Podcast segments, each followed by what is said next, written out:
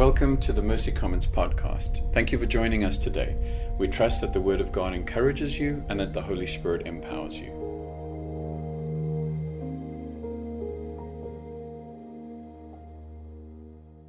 Uh, my name is Chris. If you don't know me, I'm one of the elders here.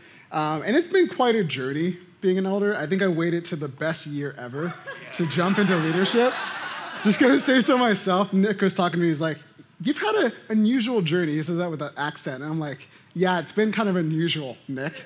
Um, but I do want to reiterate like uh, how much of an honor it is to be here. The last time I preached here was like years ago uh, at this location, but it's my first time this year in person. I've been preaching to a video camera and Gab, uh, and so I'm really excited to be here. And thank you for being here. If you're online today, we're so glad that you're here. Uh, I know that there's a lot happening, and so to make space and time to join us tonight, super thankful. Can we just all just wave to the camera back there, say hello to our online people? Thank you guys. Appreciate it. So, if you have your Bibles, we're going to be in Colossians 3 today, if you have your phone or your app. Um, but, you know, last week, Nick talked about just this beautiful passage in Colossians 2 where, you know, if you haven't had a chance to, to be here and, and hear that, I would encourage you to go back online and listen to it. It was massively helpful. But here's the Spark Notes version of it that the Colossian church was this diverse, driven church. Um, and it was looking to grow. And the false teachers are going around saying, look, unless you're circumcised, you're not really experiencing God. You need to change in order for you to encounter God more. You need to talk to angels, or you're really missing out.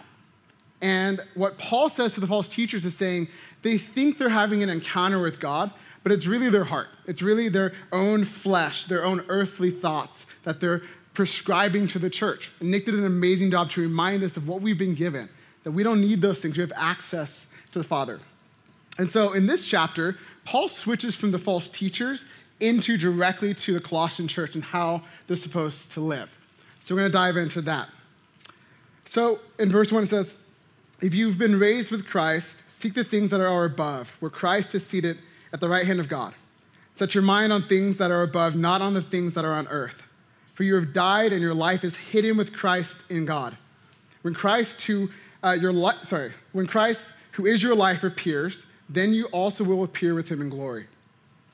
Verse 5 Put to death, therefore, what is earthly in you sexual immorality, impurity, passion, evil desire, and covetousness, which is idolatry. On account of these, the wrath of God is coming. And these you too once walked when you were living in them, but now you must put them all away anger, wrath, malice, slander, and obscene talk from your mouth. Do not lie to one another, seeing that you have put off the old self with its practices and put on the new self, which is being renewed in knowledge after the image of its creator. Here there is no Greek or Jew, circumcised or uncircumcised, barbarian, Scythian, slave free, but Christ is all and in all. If you're taking notes today, the message is called A Vision for Your Life. A Vision for Your Life. And we're going to look at how Paul's truth takes us from just the ethereal to the practical, from just the idea into the actual substance. And we're going to look at how what a vision of Jesus in our life looks like and how it drives us to love ourselves well, as well as other people around us. And I really believe that Maddie, uh, just encouraging us today in worship, saying, This is for you. So I, am I'm, I'm hopeful. I'm believing that God will refresh us today. You guys ready? I pray for us. We'll jump in. Jesus, thank you that you are kind, that you draw us with your kindness and you love us. And God, I thank you that everyone in this room and online are people that you love. Your affection is for them. And God, I just pray that you would use me, humble me as I speak um, God, because this is your word. It, it's meaningful, it's life to us, and we want to hear from you. In Jesus' name. Amen. So let me start off with a quick question Do you have a vision for your life? Like something that drives you and motivates you and, and dictates your decisions? You know, Gab and I are people of vision. We, we love it, we thrive on it. Um, we work with clients, and our job is to look at the horizon and tell them where we're supposed to go. Um, they look to us to say, do this next, prepare for Black Friday this way, do these things. And, you know, but in 2020, typically we use historical data to understand what's happening. Uh, 2020 has been a mess. Uh, can we agree with that? The 2020 has not looked like we thought it would look like. And a lot of times, 2020 can kind of look like this image once it comes up here. So I want you to look at this and take a look at it. We see some shapes, some symbols.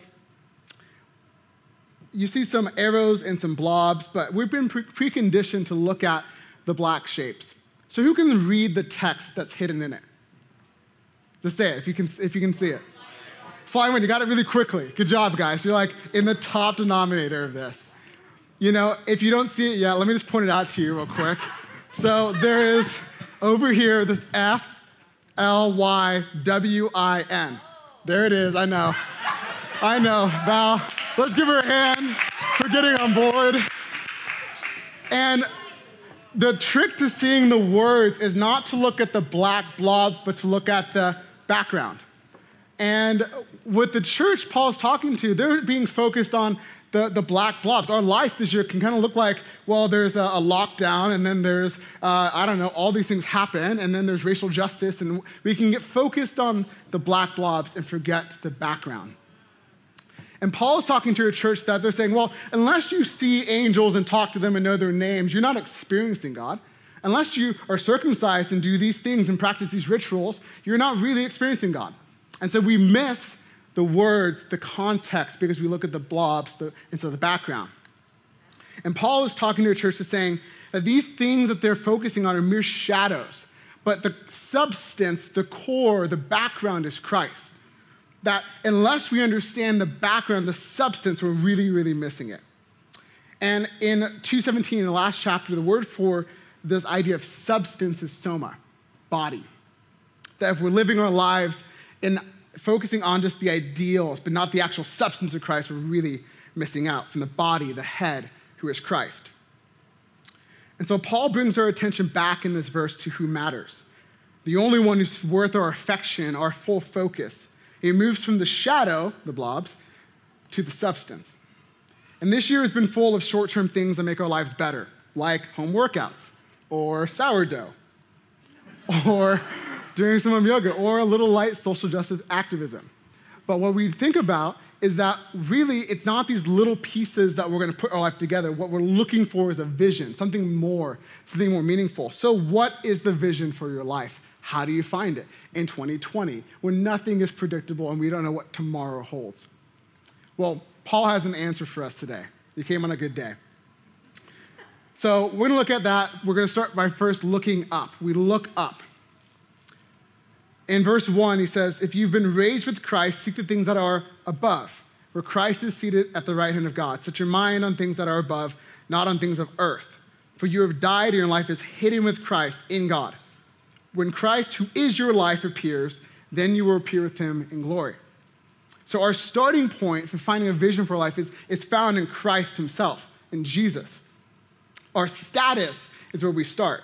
And if you're a follower of Jesus today, you have been called by him, you have been raised. Paul just lays it out, full stop. That if you have been called by him, you're a follower of Jesus, you have been raised by him.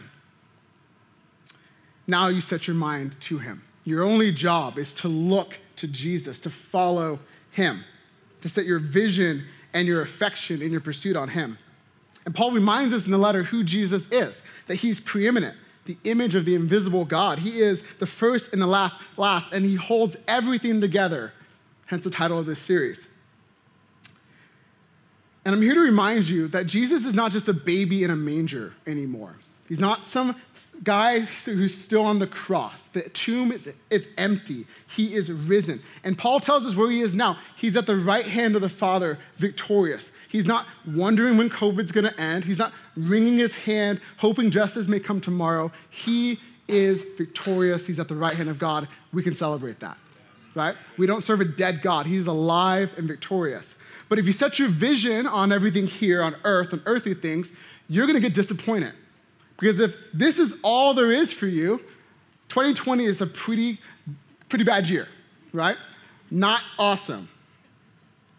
This earth, this world has nothing else to offer you if you have Him.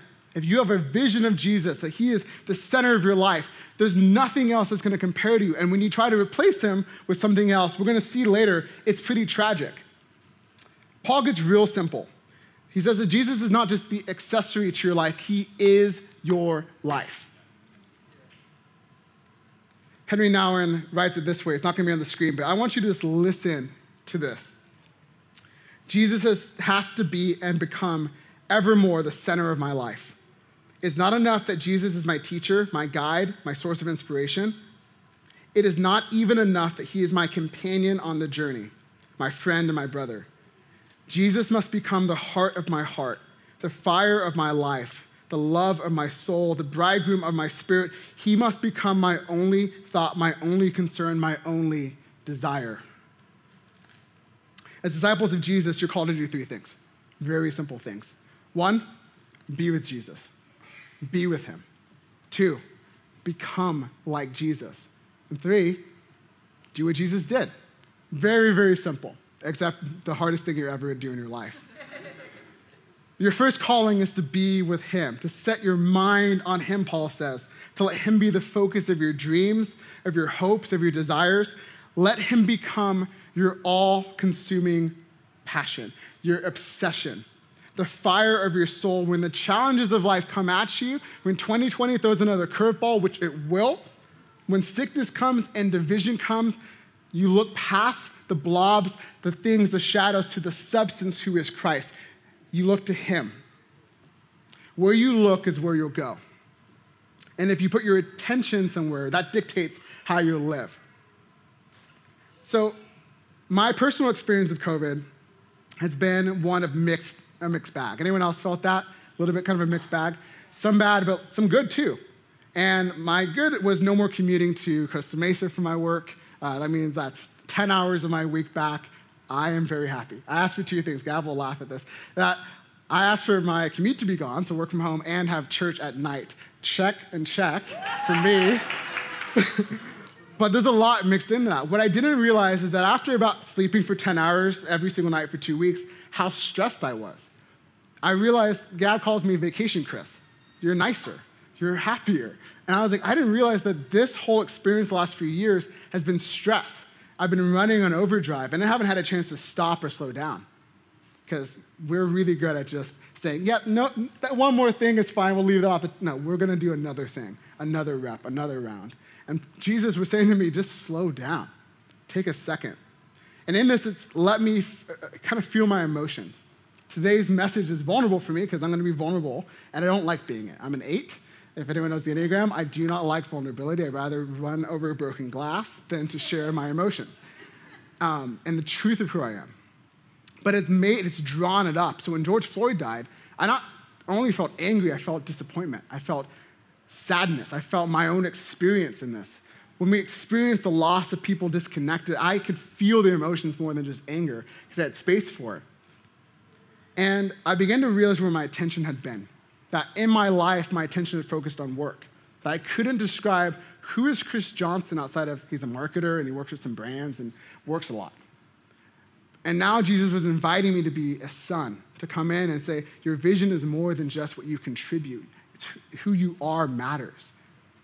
And what I realized is that if your attention is on all the things that are happening in this world and not on Jesus, your life is going to start looking anxious. Your life is going to start looking like it's full of bad news.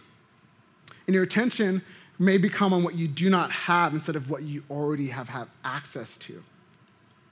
Jesus says it this way for us today. I believe this is a life verse for COVID 2020, which is Come to me, all who labor and are heavy laden, I will give you rest. Take my yoke upon you and learn from me.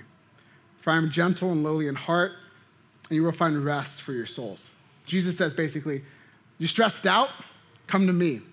Look at me. Take on my yoke, and I will teach you how to live out of rest. So let me ask a question for you. When's the last time you just sat with him?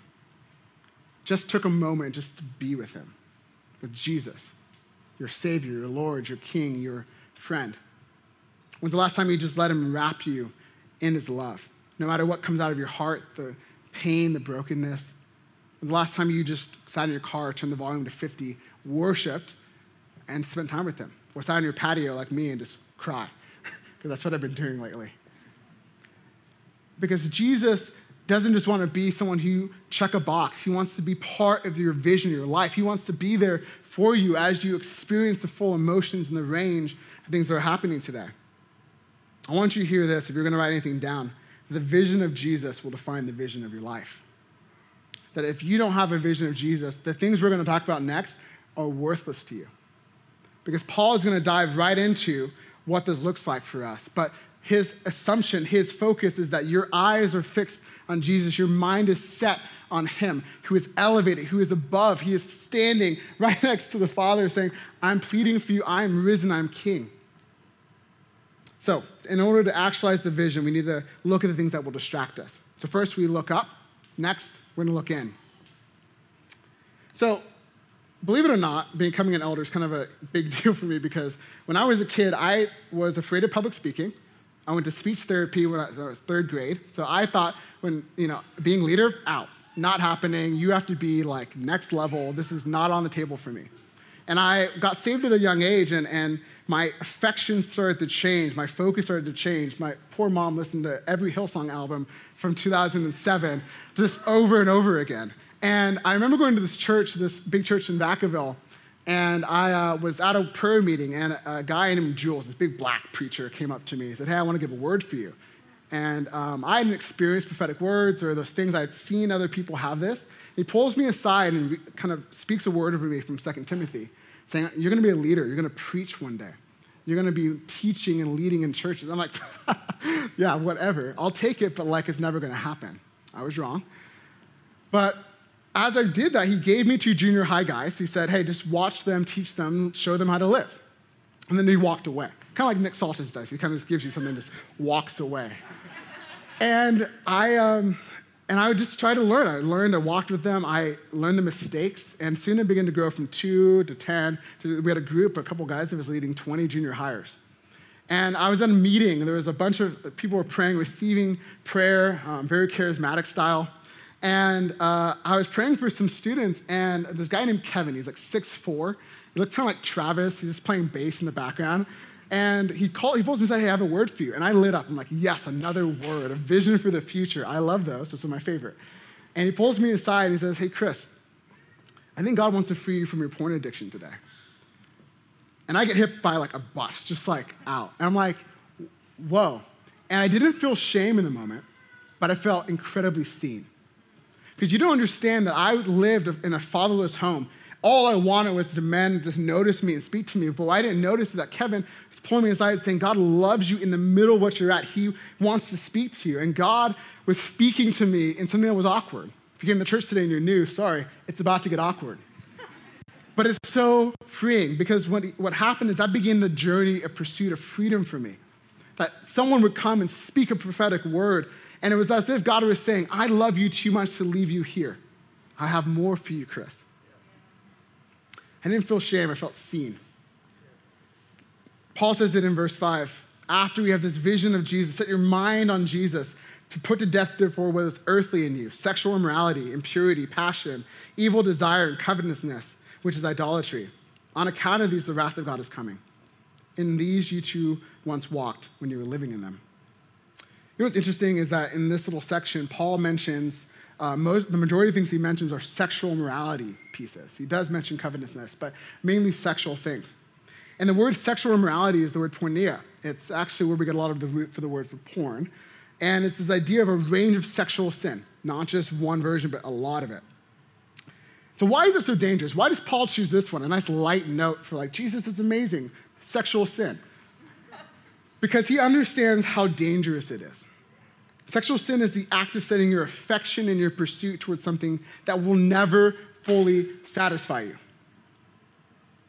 You submit yourself to a vision of an idol who has its only path for you is destruction. And Paul says it on the nose that this is idolatry. This idol will say to you things like, You're the center of the world. You can define your own destiny. And you're the exception to the rule. No one needs to know about this. You're fine. You're, gonna, you're good. And this is not a new trick for the enemy. He's been using this playbook from the beginning. Hey, Adam, Eve, God doesn't really love you. Your vision of him is wrong. You need more. You need to see more. You need to know more. Take from the fruit. Well, they told it not to forget what he said. Just take that. You'll see more. You'll experience more. You'll be like God. And the result is division between the couple, it's death, it's separation, it's the earth is cursed. And Paul is bringing this back to us, saying if you have a vision of Jesus, but yet you're living in this sin, the idolatry behind it is the dangerous thing from you, for you. So why put it to death? He says to put to death the sin.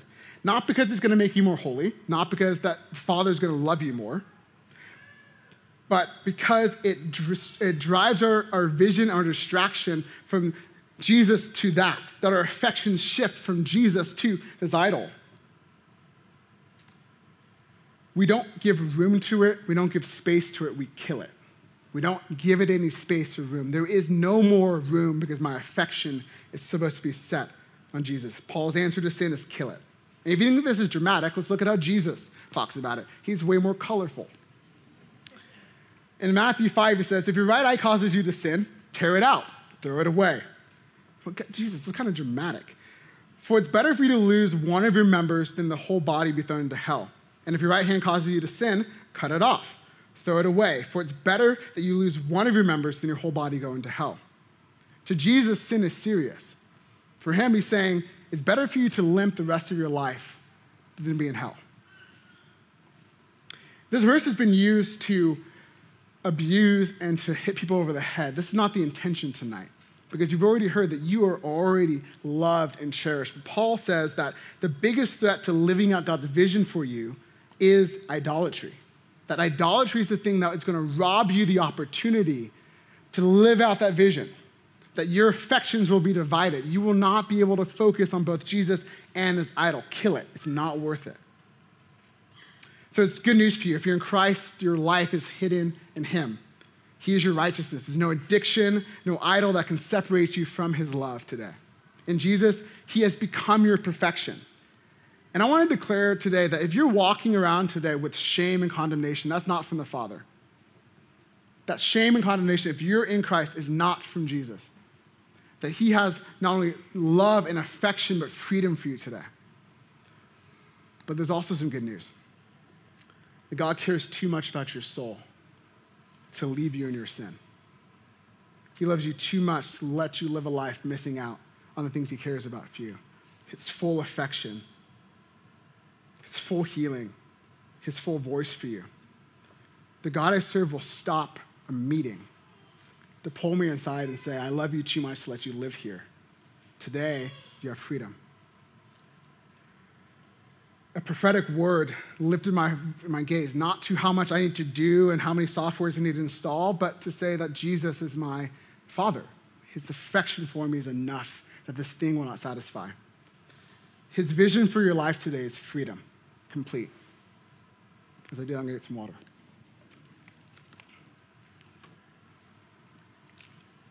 How we doing? Got real quiet. Hope you're good online. So I want to make it super practical for you. If you're stuck in sexual sin today, some practical advice. One, give your burden to Jesus. Look to him. Look to him.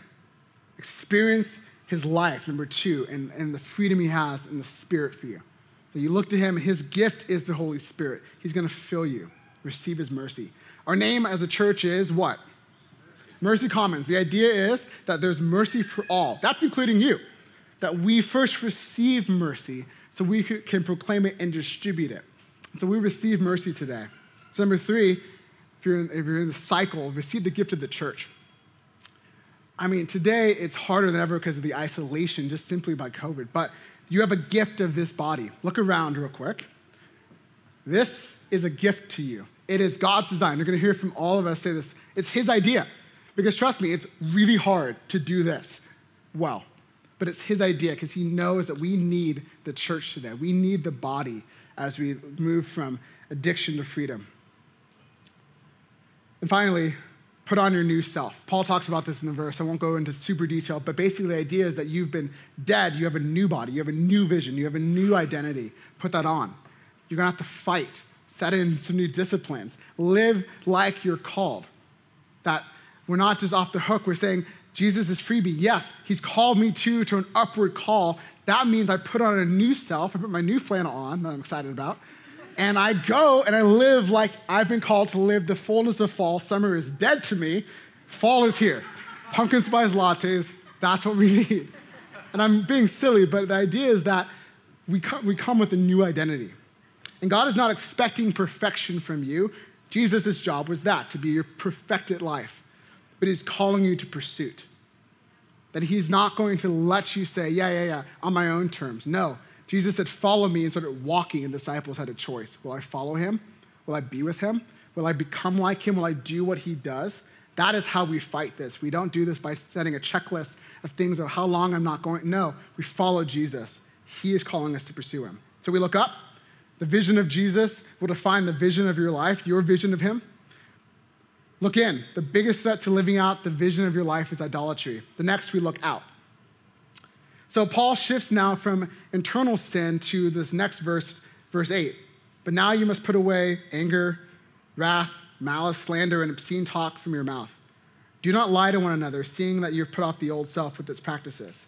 You put on the new self, which is being renewed in knowledge after the image of its creator.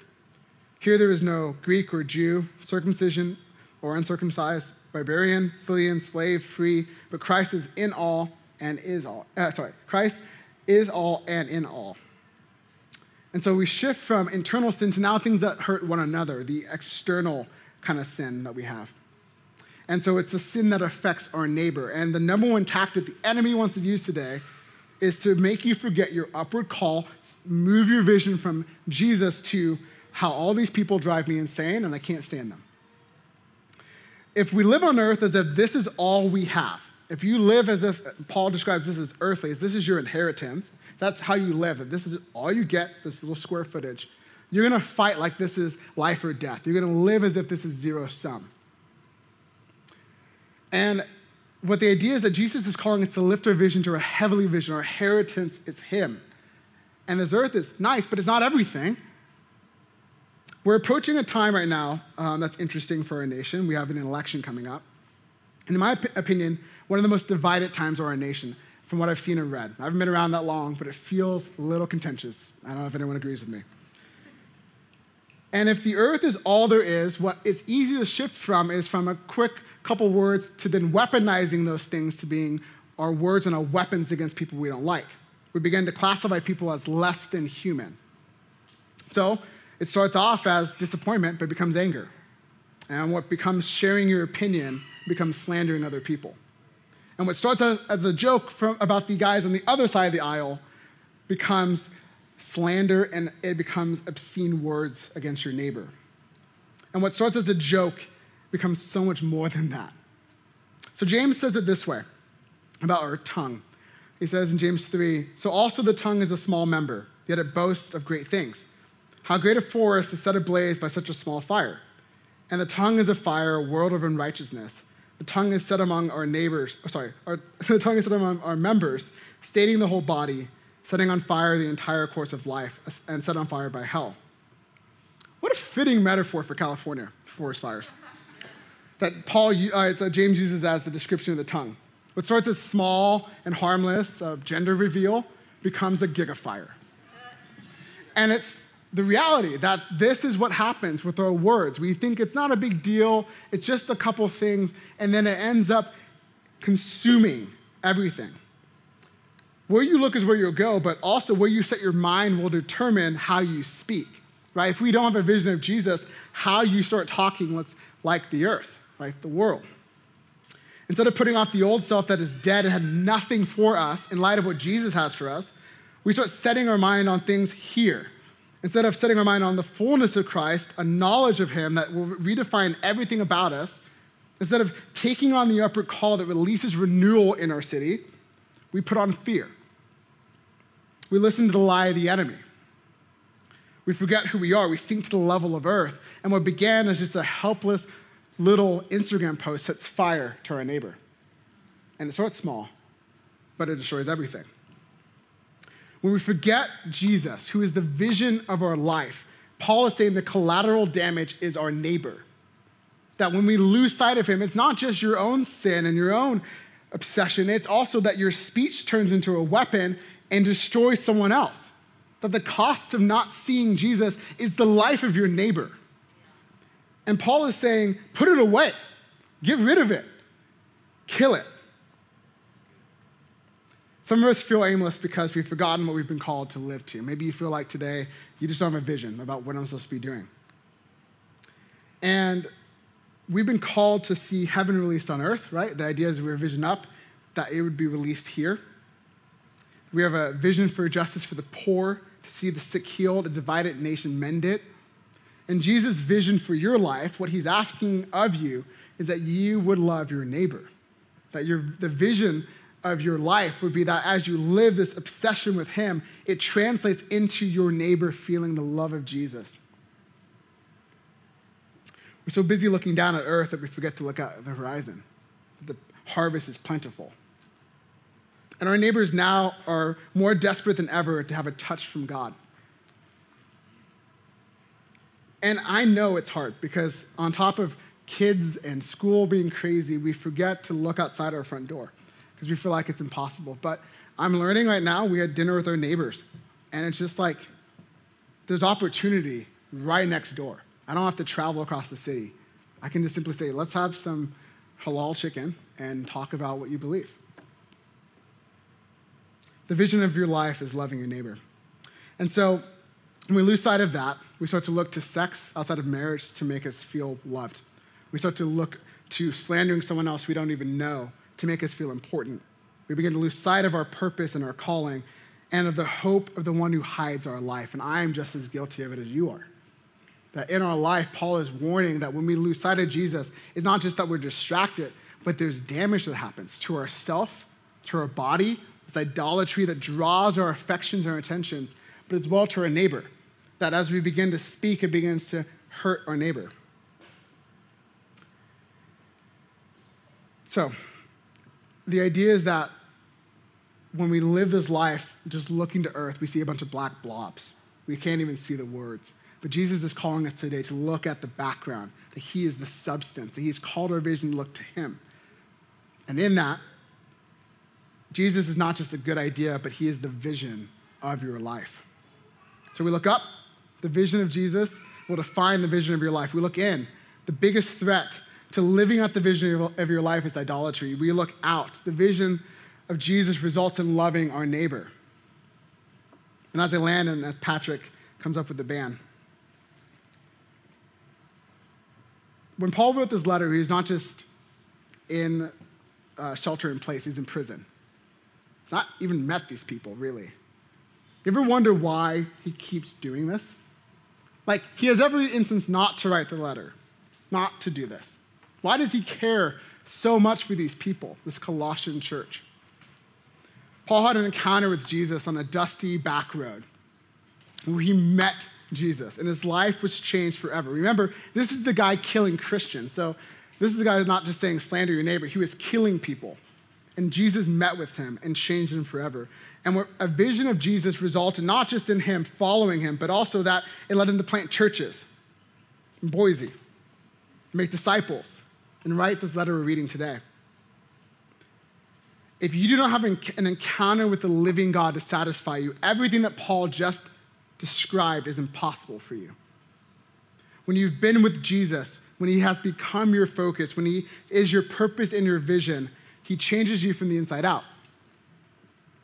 When you're with him, you become like him and you do what he does. And he will become the vision of your life. I titled it The Vision for Your Life because it's trendy, but I think it's so important for us today. That we don't set other things as the most important vision, whether it's my status or my preference or how I like to live. It's saying, Jesus, first and foremost, you have called me to look to you, my Savior, my King. My affection is fully on you. And with that, means that these things that I used to live in are dead that the separation I have now is that I don't need these things to satisfy. This place is not enough for me because you are so much better.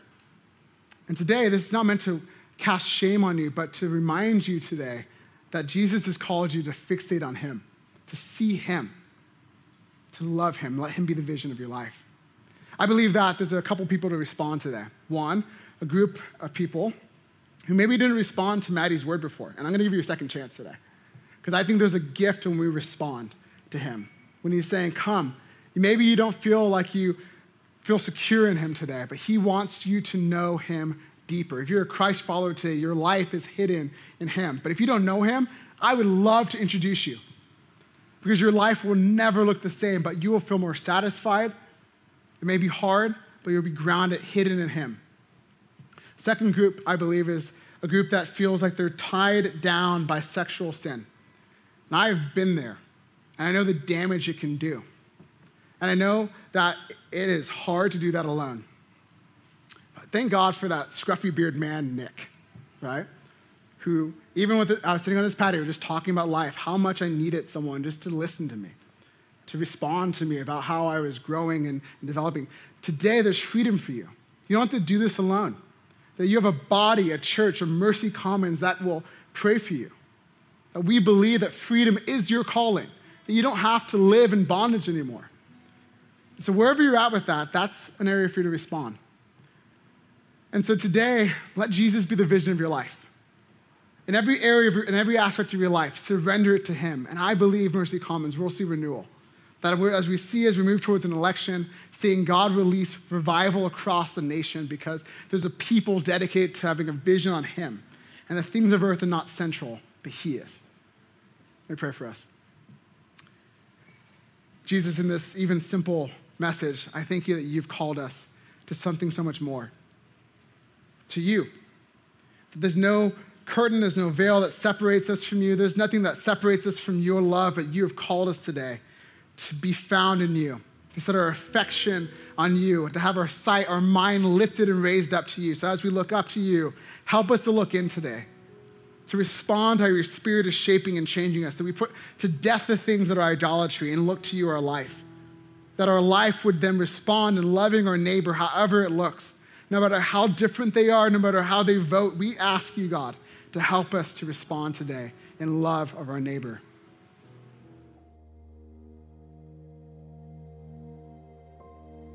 Thank you for listening to the Mercy Commons podcast. If you enjoyed today's content, please rate us and hit subscribe. And if you'd like to learn more about us, visit our website at mercycommons.church.